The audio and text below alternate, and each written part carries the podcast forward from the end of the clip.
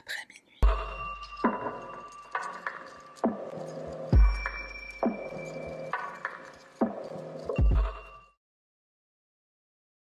Salutations chers pandas, moi c'est Sarah.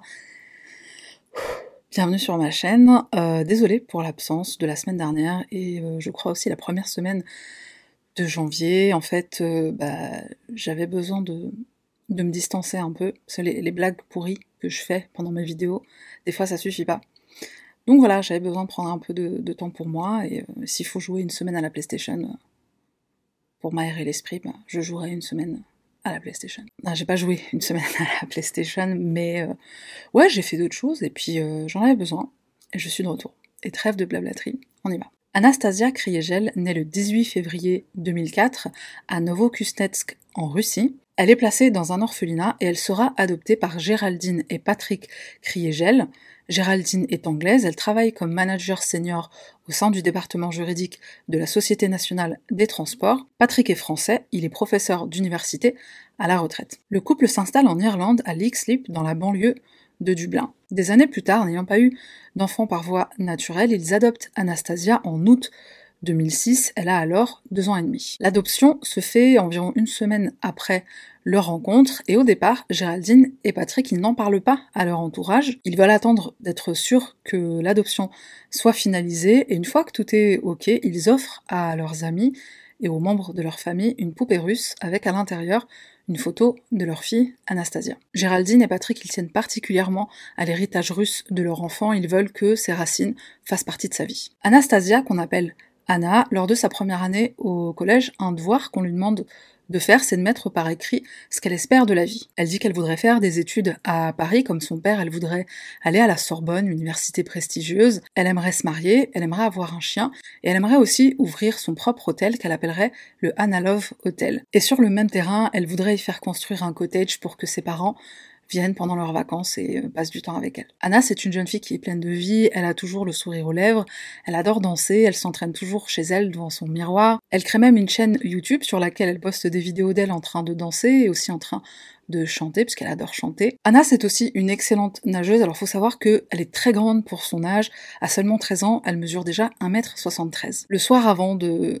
se coucher, Anna, elle a un petit rituel, elle va voir ses parents, elle les embrasse, elle leur dit en français « Bonne nuit, dormez bien, je vous aime ». Dans la famille Kriegel, on tient particulièrement à célébrer deux événements importants chaque année. L'anniversaire d'Anna le 18 février et aussi le 10 août, date à laquelle elle a rencontré ceux qui allaient devenir ses parents. Malheureusement pour Anna, pendant toute sa primaire, elle a beaucoup de mal à se faire des amis et ce qui ne va pas arranger les choses, c'est que très petite, on lui détecte une tumeur à l'oreille et après son opération pour lui retirer cette tumeur, elle n'entend quasiment plus de son oreille droite, donc elle est obligée de placer les gens à sa gauche pour pouvoir les entendre. Autre conséquence de cette opération, c'est qu'elle va avoir du mal à se rappeler des choses, elle va avoir des problèmes de mémoire à court terme, ce qui va grandement la gêner dans l'apprentissage de la langue anglaise. Un peu plus tard, on lui diagnostique un autre problème de santé, alors je ne connais pas le nom de cette maladie, mais en gros, les os d'Anna grandissent trop vite et ses muscles n'arrivent pas à suivre et ça lui provoque des douleurs. Vers la fin de la primaire, Anna commence à se sentir émotionnellement très mal, alors elle travaille plutôt bien à l'école, mais la solitude est vraiment C'est un âge où c'est très dur de ne pas avoir de copains, de copines. Elle confie même à certains profs qu'elle a parfois des idées suicidaires et ça va fortement les inquiéter pour le collège qui arrive bientôt et qui pourrait s'avérer être pire que la primaire. Anna, elle dit qu'elle se sent invisible, à tel point qu'un jour elle arrive à l'école avec un œil au beurre noir, œil au beurre noir qu'elle s'est faite elle-même, avec du maquillage. Et autre chose qu'elle a fait sûrement aussi par, euh, par détresse, c'est pour attirer l'attention, c'est qu'un jour elle s'est coupée sur le bras avec une paire de ciseaux. C'est une chose qu'elle a vu un autre garçon faire, et heureusement ce sera le seul épisode d'automutilation dans la vie d'Anna. Ses parents vont très vite prendre les devants, ils décident qu'Anna a besoin d'aide, surtout qu'en plus de ça, elle se fait aussi harceler sur les réseaux sociaux. Elle reçoit des messages de nature sexuelle, des commentaires sur sa chaîne YouTube qui sont juste horrible, il y a quelqu'un qui lui dit euh, va mourir. Quand je fais un coup de gueule, bah, c'est pas pour rien. Il y a des personnes qui sont fragiles et à qui ce, ce genre de commentaire ou, ou, message privé peut faire énormément de mal. Ou alors ça peut être dit à un moment où, la personne est vulnérable. Donc euh, faut vraiment faire attention à ce qu'on dit sur Internet. En plus du harcèlement en ligne, un soir, Anna va être victime d'une agression sexuelle. Elle faisait du bénévolat, parce que forcément ce genre de choses, ça n'arrive qu'aux gens bien. Donc elle faisait du bénévolat et en rentrant, elle croise un garçon qui va commencer à l'embêter et qui va l'agresser. Elle dépose plainte avec ses parents et le garçon en question, il est retrouvé. Conséquence de son acte, un avertissement. c'est comme ça qu'on apprend en fait aux jeunes hommes, aux jeunes garçons, le consentement, avec des avertissements.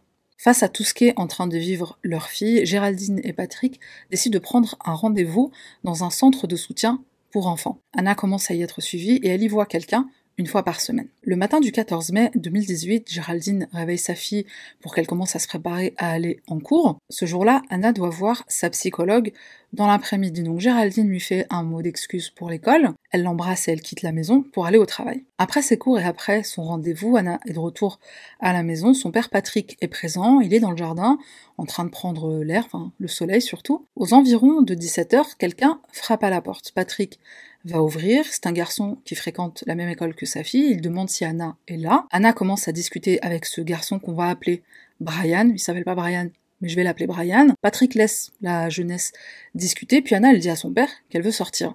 Il lui dit, mais euh, t'as pas des devoirs à faire? Elle lui dit, ah bah je, je ne savais pas.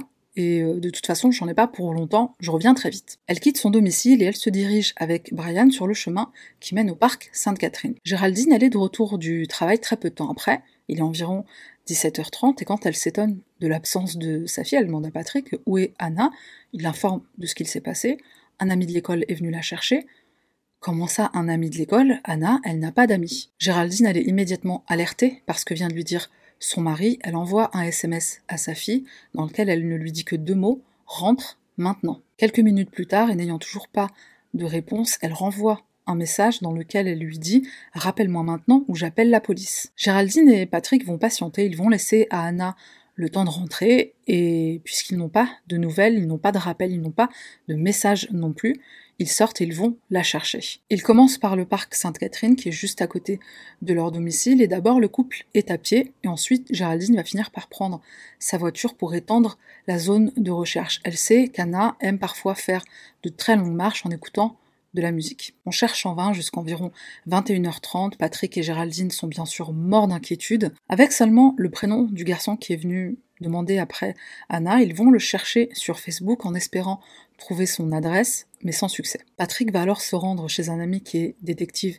à la retraite, il lui explique la situation, il lui demande de l'aide et cet ami va lui dire d'aller tout de suite au commissariat le plus proche, ce que le couple va faire. Bien sûr, la police contacte la dernière personne qu'on sait avoir été en la compagnie d'Anna, le garçon de l'école, Brian. Des officiers vont se rendre chez lui, c'est la mère du jeune garçon qui leur ouvre. Brian est debout derrière sa mère, surpris. Pourquoi la police est là Il leur explique la raison de leur visite. Donc Brian confirme qu'il est sorti avec Anna au parc. Ensuite, leurs chemins se sont séparés. Il est rentré faire ses devoirs et il a supposé qu'Anna rentrait aussi. Le lendemain matin, les parents d'Anna se lèvent très tôt pour continuer les recherches et de leur côté, la police va certes prendre très au sérieux cette disparition, mais ils ont eu trois affaires similaires la semaine passée. Il y a trois adolescents qui ont disparu et qui ont fini par rentrer chez eux sains et saufs, donc la police se dit que ce sera sûrement la même chose pour Anna, elle va finir elle aussi par rentrer saine et sauve. En attendant, il retourne chez Brian, la dernière personne connue à avoir vu Anna et on lui repose des questions sur ce qu'il s'est passé la veille. Brian va leur révéler la présence d'un autre garçon, chose qu'il avait cachée jusqu'à présent. L'autre garçon en question, il s'appelle Alex, enfin il s'appelle pas Alex, mais on va l'appeler Alex, et c'est aussi un de leurs camarades d'école. Le 14 mai, Alex demande à Brian d'aller chez Anna pour aller la chercher, pourquoi il ne le fait pas lui-même C'est une excellente question. Alex est au courant que Anna est amoureuse de lui, donc il veut la voir et il veut lui parler. Brian, après qu'il ait accompli cette euh, mission d'aller la chercher, d'aller chercher la jeune femme, il rentre chez lui. C'est ce qu'il raconte à la police le deuxième jour où on le questionne. Bien sûr, des officiers vont se rendre chez Alex, et Alex va leur expliquer qu'il voulait voir Anna pour lui dire qu'il n'était pas intéressé, qu'il ne voulait pas sortir avec elle, et il voulait le faire en personne. Les enquêteurs décident d'emmener Brian et Alex au parc Sainte-Catherine pour que les garçons retracent leur pas, hein, dans le but bien sûr de retrouver Anna, et dans un premier temps, ils vont les séparer. Et les officiers qui sont avec Alex, ils vont remarquer qu'il boite, donc bien sûr on lui demande pourquoi. Il répond qu'il a des petites blessures. il explique que Ce qu'il s'est passé, c'est que quand il a dit à Anna qu'il n'était pas intéressé, bah, elle est restée silencieuse et puis elle est partie, alors sûrement pour rentrer chez elle, s'est-il dit. Et alors que lui se met sur le chemin du retour, il finit par croiser la route de deux hommes qui vont l'agresser. Alex parvient à en frapper un à la tête, ce qui va les faire fuir. Alex un môme de 13 ans qui réussit à faire fuir deux bonhommes.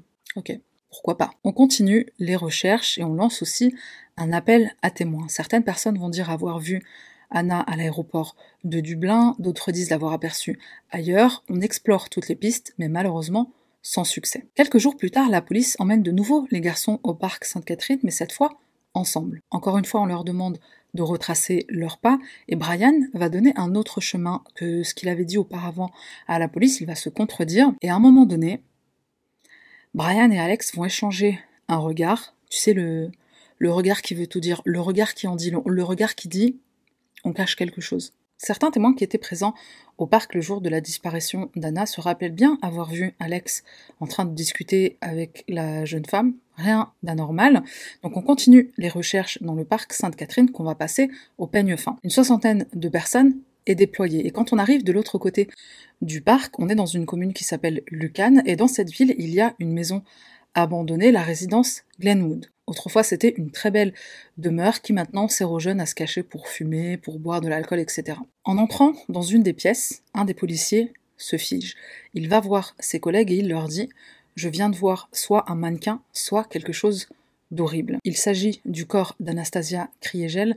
Elle est retrouvée dans cette maison abandonnée trois jours après sa disparition, soit le 17 mai. Autour de son cou, elle a du ruban adhésif et a trois de ses doigts qui sont coincés en dessous, ce qui montre qu'elle a essayé de s'en défaire. Elle est nue, elle ne porte qu'une paire de chaussettes noires, ses cheveux recouvrent son visage, ses vêtements sont retrouvés près d'elle, il y a du sang partout dans la pièce, y compris sur un bloc de ciment trouvé près de son corps, bloc de ciment sur lequel il y a aussi des cheveux. L'autopsie révélera qu'Anna a succombé à des coups portés à sa tête avec un objet contondant, bloc de ciment retrouvé près d'elle. La médecin légiste, le professeur Marie Cassidy, elle va mettre presque une heure à seulement compter les 50 blessures sur le corps d'Anna.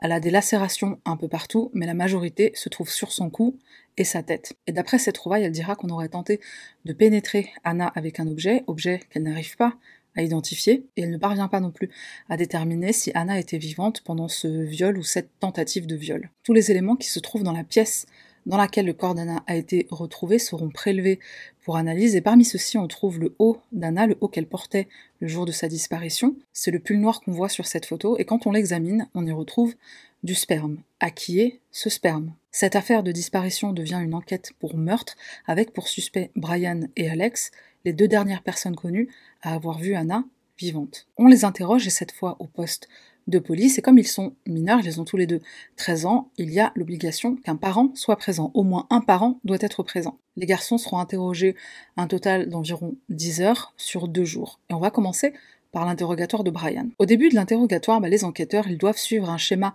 de questionnement qui a pour but de mettre Brian à l'aise. D'abord, on essaye d'établir un rapport, c'est quoi tes passe-temps, c'est qui ton super-héros préféré, c'est qui ton youtubeur préféré? Brian répond qu'il aime les jeux vidéo, il est fan de Deadpool et il adore PewDiePie. D'ailleurs, euh, il rit même quand il doit épeler le nom de ce youtubeur, puisqu'il est assez particulier. On autorise Brian à prendre autant de pauses qu'il le souhaite, on le laisse s'acheter de quoi grignoter, de quoi boire au distributeur. Et l'étape suivante, c'est qu'on va lui demander de raconter avec ses propres mots et sans l'interrompre le déroulé des événements. Et ensuite, on va le confronter à toutes les incohérences, mais en douceur. Il faut savoir que même si les policiers peuvent user de stratégies pour faire avouer au suspect leurs crimes, comme par exemple leur refuser une pause cigarette, bah avec un enfant, c'est beaucoup plus délicat, puisque si ça va jusqu'au tribunal, on peut refuser une confession si confession il y a, si la défense arrive à déterminer qu'il y a eu intimidation du suspect. Donc il ne faut surtout pas intimider Brian. Bah déjà pour qu'il dise ce qu'il sait, parce qu'on sait très bien qu'il cache des choses, et aussi pour que par la suite, tout ce qu'il dise puisse être admis au tribunal s'il y a poursuite. Tout le long de son interrogatoire, il est plutôt calme, il paraît très intelligent, il est très éloquent, il comprend parfaitement ce qu'on lui dit, on le trouve même très mature, on lui demande par exemple s'il sait ce que veulent dire des mots comme meurtre, comme détention, il va répondre parfaitement à toutes les questions qu'on lui pose. Dans un article que j'ai lu, il y a un policier qui déclare on aurait dit un adulte à un entretien d'embauche et pas un môme de 13 ans interrogé pour meurtre, tellement il s'exprime bien pour son âge. Malgré toutes les incohérences dans son récit, incohérences qui vont être confirmées par les images de vidéosurveillance, bah, Brian il va maintenir le chemin qu'il a parcouru avec Anna. Il insiste sur le fait que il l'a seulement ramené à Alex. Anna c'est une fille bizarre qui s'habille comme une traînée, c'est pas le genre de fille avec qui j'ai envie de devenir amie, dira-t-il. Mais puisque Brian a déjà menti à la police, notamment quand il a caché la présence d'Alex au départ, bah, ce sera beaucoup plus facile pour les enquêteurs de pointer du doigt dès qu'il dira quelque chose d'étrange ou d'incohérent. Et jusque-là, Brian, il est plutôt calme. Mais là où il commence à paniquer, c'est quand on lui montre des photos, des pièces à conviction, trouvées dans la maison abandonnée. On lui montre aussi une photo du corps sans vie d'Anna. Il met la tête entre ses mains et il dit Mon Dieu, un de mes meilleurs amis. Il va finir par révéler que c'est lui qui a donné le rouleau de ruban adhésif à Alex il n'y a pas si longtemps, soi-disant ne sachant pas ce qu'il avait l'intention de faire avec. À chaque fois qu'il va être confronté à un mensonge ou à une incohérence, Brian va changer des éléments importants de son récit. Et un des enquêteurs va lui dire à chaque fois que je te montre quelque chose qui prouve que tu mentais, tu changes ton histoire. Tu peux pas faire ça éternellement. Dis-nous la vérité. Tu dois ça à tout le monde, à toi-même, à ta mère qui est là avec toi. Brian change encore son récit après qu'on lui ait dit qu'un témoin l'a vu près de la maison. Il va changer bah, d'abord l'itinéraire qu'il a pris avec Anna, ensuite il va changer euh, l'endroit où il dit l'avoir quitté, et il finit par révéler qu'il est allé jusque devant la maison abandonnée, mais il insiste, il n'est jamais entré à l'intérieur. Il a entendu Anna crier, il s'est dit qu'elle se faisait agresser, mais sachant qu'Alex était avec elle, il s'est dit bah il va pouvoir la protéger. Donc Brian, qu'est-ce qu'il fait? Mais il se barre en courant. Et là, c'est un pas énorme pour la police, puisqu'enfin il admet être présent alors que Anna se faisait agresser puis assassiner. Et on va passer maintenant à l'interrogatoire d'Alex. Lorsqu'on demande à Alex d'essayer d'identifier ses agresseurs, on lui montre des images de vidéosurveillance dans le parc, donc le jour de la disparition d'Anna, et il va pointer du doigt deux personnes, deux personnes qui semblent correspondre à la description qu'il a faite à la police quelques jours plus tôt. Sauf que euh, les personnes qu'il a pointées du doigt, bah, c'est euh, Brian et Anna. Aucun témoin présent ce jour-là au parc ne se souvient avoir vu deux hommes. Sur les images de vidéosurveillance, ça donne rien non plus. De toute façon, la police avait de gros doutes dès le départ sur cette histoire fantastique euh, d'agression. Alex sort vainqueur, il triomphe de deux hommes, deux adultes. C'était tout droit sorti d'un film pour adolescents, euh, le truc. Et par-dessus le marché, bah, les blessures qu'il a, elles ne correspondent pas à une agression. Les domiciles de Brian et Alex vont être fouillés, certains éléments vont être saisis, et notamment le sac à dos d'Alex. Et qu'est-ce qu'on va y trouver?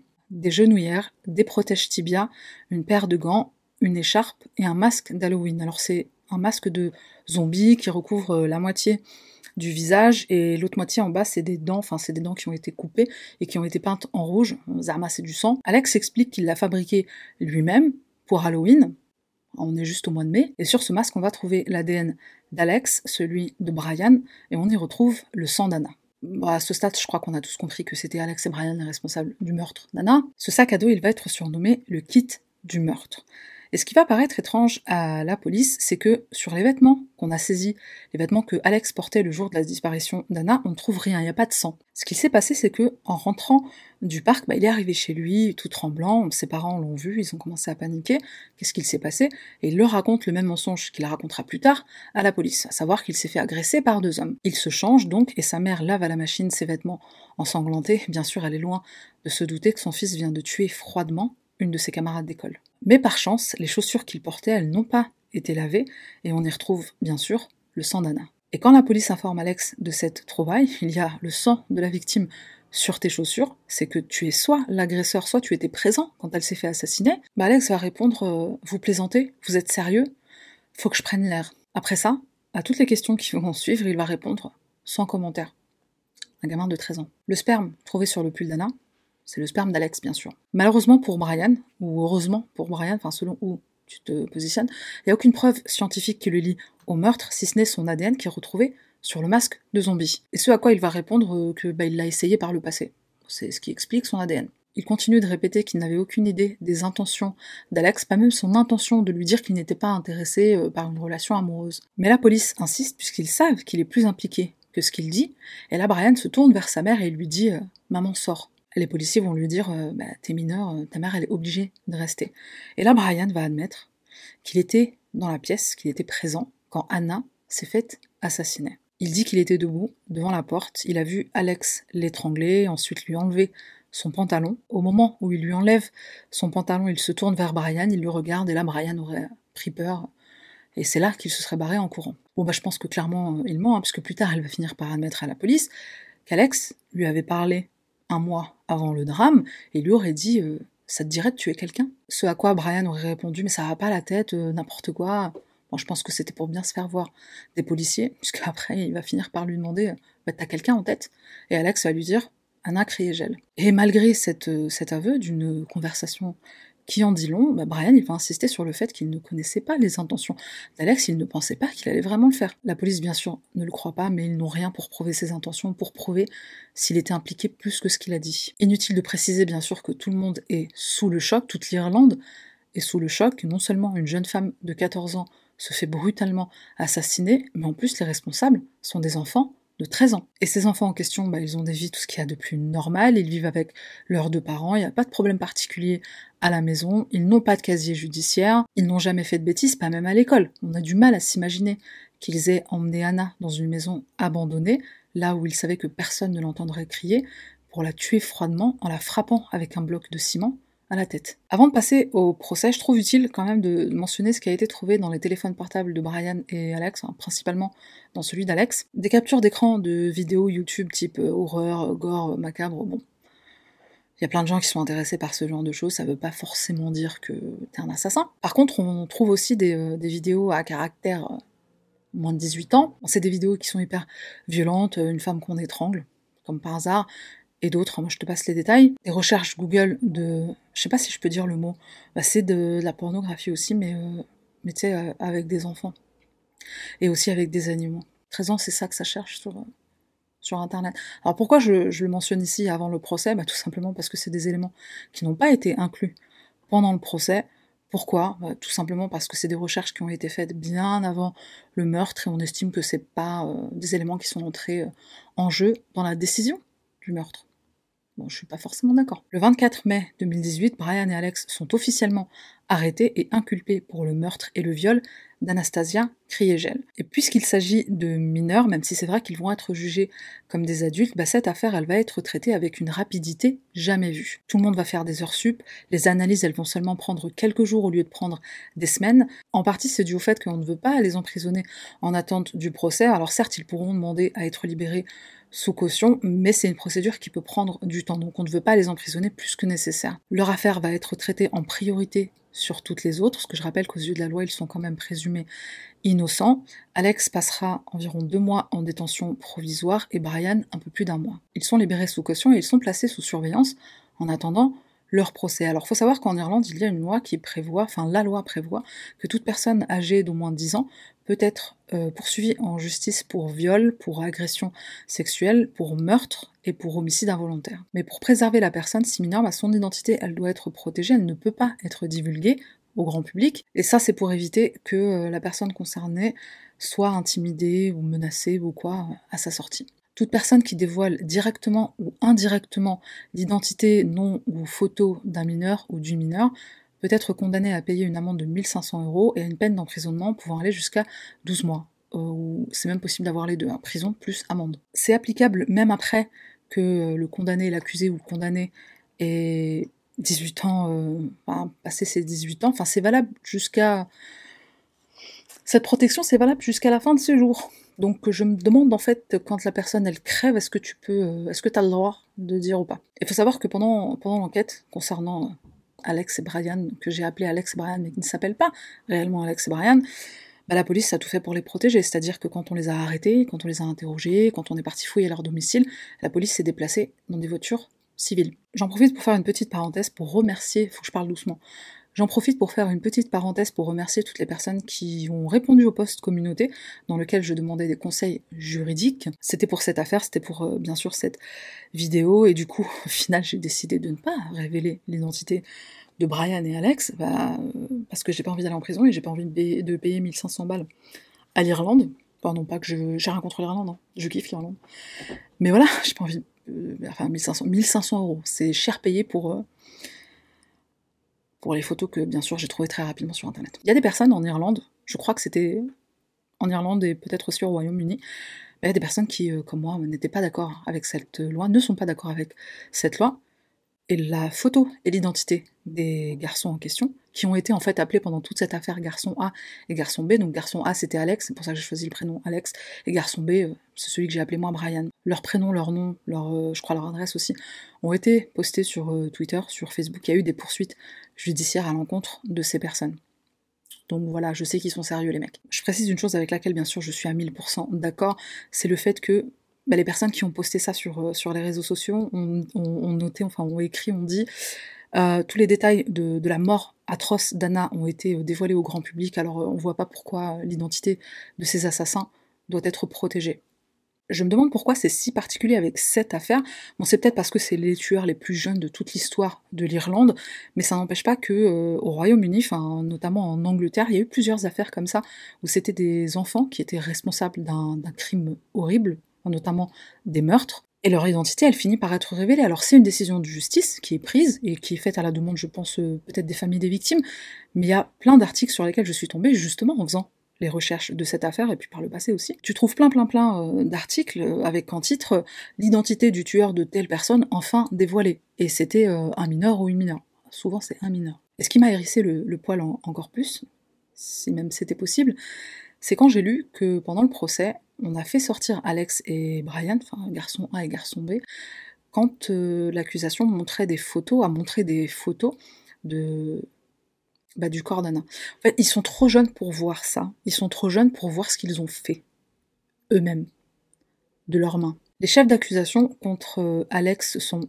agression sexuelle aggravée et meurtre. Alors il plaide coupable pour le meurtre, mais pas pour l'agression sexuelle. Bah, il insiste sur le fait qu'Anna était consentante. Et puisqu'il plaide non coupable au procès, l'accusation doit démontrer qu'il est bien coupable de cette agression sexuelle, donc avec tous les détails qui vont dans ce sens, un calvaire de plus pour Géraldine et Patrick. Brian ne sera accusé que du meurtre avec pour seul élément qui l'incrimine son interrogatoire. Il aurait rien dit, il serait libre. La préméditation est bien sûr retenue, le ruban adhésif, le kit du meurtre, c'est-à-dire le sac à dos et tout ce qu'il contenait, le fait que Brian aille chercher Anna, un truc que j'avais pas encore mentionné jusqu'à maintenant, une recherche Google trouvée sur le téléphone d'Alex, lieu abandonné à Lucan. Lucan, c'est euh, la ville où se trouve la résidence Glenwood, la maison abandonnée. Parmi les personnes présentes au tribunal, il y a quelques journalistes et ils vont décrire, dans, dans les articles qu'ils vont publier sur cette affaire, ils vont décrire les comportements de Brian et Alex. Alex, par moment, il va poser sa tête sur l'épaule de sa mère, et Brian, quasiment tout le long du procès, il tient la main de sa mère. On dirait pas des mômes de 13 ans qui sont jugés pour meurtre avec préméditation et agression sexuelle. Le jury délibère, il déclare Brian et Alex coupables du meurtre d'Anastasia Kriegel. C'est les plus jeunes condamnés pour meurtre de toute l'histoire de l'Irlande. Mais ça, j'avais déjà dit. À l'annonce du verdict, bah Alex, bah, il pleure. Je crois que c'est le seul moment où il a montré de, l'émotion pendant toute cette euh, affaire, ce petit. Euh, je vais pas dire de grand. Je vais pas prendre de péché pour sa gueule. Brian, quant à lui, il se prend la tête entre les mains et son père va crier, il va, se tourner vers les policiers, il va crier Vous êtes des enfoirés, mon fils est innocent. Bien sûr. Brian n'accepte pas le verdict, il n'est pas coupable de meurtre selon lui parce qu'il n'avait aucune idée des intentions d'Alex, il ne savait pas qu'Anna allait mourir. Non seulement il ne l'a pas aidée pendant qu'elle était en train de se faire assassiner alors qu'il était debout devant la porte, euh, enfin euh, en train de regarder ce qui, se passait, de toute façon, ça, j'y crois même pas. Mais en plus, bah, à la suite des, événements, une fois qu'il s'est fait prendre, il n'a fait que mentir à la police, à ses parents, à ses camarades d'école, à tout le monde. Il a concentré tous ses efforts à essayer de sauver sa peau, mais en plus très maladroitement, parce que c'est c'est son interrogatoire qui, euh, bah, qui l'a envoyé en prison. Bon, parlons maintenant sentence. Alors, normalement, en Irlande, pour meurtre, c'est la prison à perpétuité, sauf que la justice irlandaise fait face à une situation sans précédent. C'est des enfants de 13 ans. On fait quoi? C'est au juge de prendre cette décision. Il va condamner Alex à perpétuité, mais avec une possibilité de révision après 12 ans d'incarcération. Brian, quant à lui, est condamné à 15 ans de prison avec un minimum de sûreté de 8 ans, qui seront potentiellement euh, libérés à l'âge de 26 et 23 ans. La révision, faut savoir que ça peut aller dans un sens comme dans l'autre. Ça peut soit leur valoir une libération, donc au bout de 12 ans pour Alex et 8 pour Brian, soit ça peut leur valoir une prolongation de peine sachant que le juge il a bien insisté sur le fait que ça ne dépendrait que d'eux, que de leur comportement pendant toute la durée de leur incarcération. J'ai l'impression que ça rejoint un peu la, loi aux USA dont il est question dans l'affaire euh, de Colin Ritzer, le meurtre de la, professeure Colin Ritzer, cette loi qui stipule que la justice ne peut pas estimer qu'il n'y a aucune possibilité de réhabilitation pour une personne mineure si horrible le crime soit-il. Le juge dira que ce meurtre est troublant et choquant, les garçons doivent accepter la responsabilité et les conséquences de leurs actes, et il dira Vous avez une seconde chance, l'opportunité d'un avenir, chose que vous avez si cruellement enlevée à Anna. À l'annonce des sentences, la mère d'Alex, elle fond en larmes, Brian, il prend son fils dans ses bras, les garçons, ils ont pas trop de réaction, à croire qu'ils réalisent pas bien ce qui se passe. Après, j'ai envie de te dire, euh, s'ils ont eu les, euh, les de tuer une jeune fille avec préméditation, je pense qu'ils savent très bien ce qui se passe. D'ailleurs, le juge le dira lui-même. Ils ont parfaitement conscience de la gravité des faits et du pourquoi on est au tribunal. Je précise que des évaluations psychologiques ont été faites sur Alex et Brian. On n'a rien trouvé euh, d'anormal, pas de trouble mental, psychologique ou quoi. Tout va bien dans la caboche. Enfin, moi, du coup, je, je crois pas en fait. Et dans tout ça, comment réagissent les parents d'Anna, Géraldine et Patrick? Géraldine, elle dira qu'elle est Enfin, elle dira plein de choses, plein de très belles choses sur euh, Anna, et puis des choses aussi très tristes, comme le fait qu'elle est attristée par le fait qu'Anna devait rencontrer, l'année de sa mort, elle devait rencontrer ses sœurs et ses parents biologiques. D'ailleurs, quand Géraldine les a informés de la mort d'Anna, bien sûr, ils ont pleuré, ils en ont été énormément affectés. Il n'y a pas de mots pour décrire la douleur, dira Géraldine. Et concernant la sentence, Patrick dira L'éternité, ce n'est pas assez. Son arrivée au sein de notre famille nous a remplis de joie de bonheur. Nous avons perdu notre enfant et les enfants qu'elle rêvait d'avoir, nos petits-enfants. Nos vies sans elle sont tellement vides.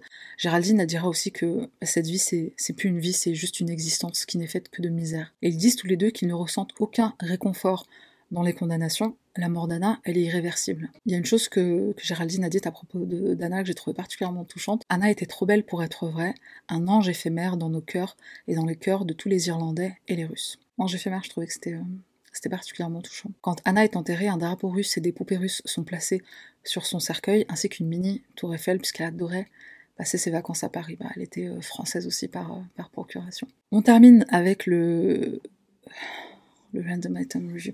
Et eh, des fois, c'est dur de, de, passer sur un truc euh, positif. J'ai hésité entre trois, et puis du coup, je me suis décidée sur un, objet, un item que je trouve particulièrement pertinent pour la vidéo de ce soir. C'est l'auteur Cecilia Ahern. C'est une auteure irlandaise que j'ai découverte avec le film PS I Love You. Alors c'est un film qui a été inspiré par son roman et c'est le premier roman qu'elle a écrit. Elle avait je crois 21 ans ou 22 ans. Le roman a fait un carton.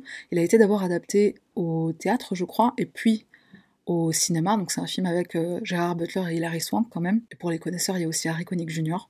Euh, j'ai aimé son, petit passage dans le, film. Enfin, Harry Connick Jr., c'est quelqu'un que j'aime beaucoup. Donc, euh. pour les personnes qui connaissent, un petit commentaire. Au total, je crois que j'ai lu 5 euh, ou 6 romans de Cecilia Ahern. Je mettrai les titres en barre de, description pour les personnes que ça intéresse, sachant qu'elle en a écrit plein d'autres entre temps. C'est des romans, c'est de la fiction.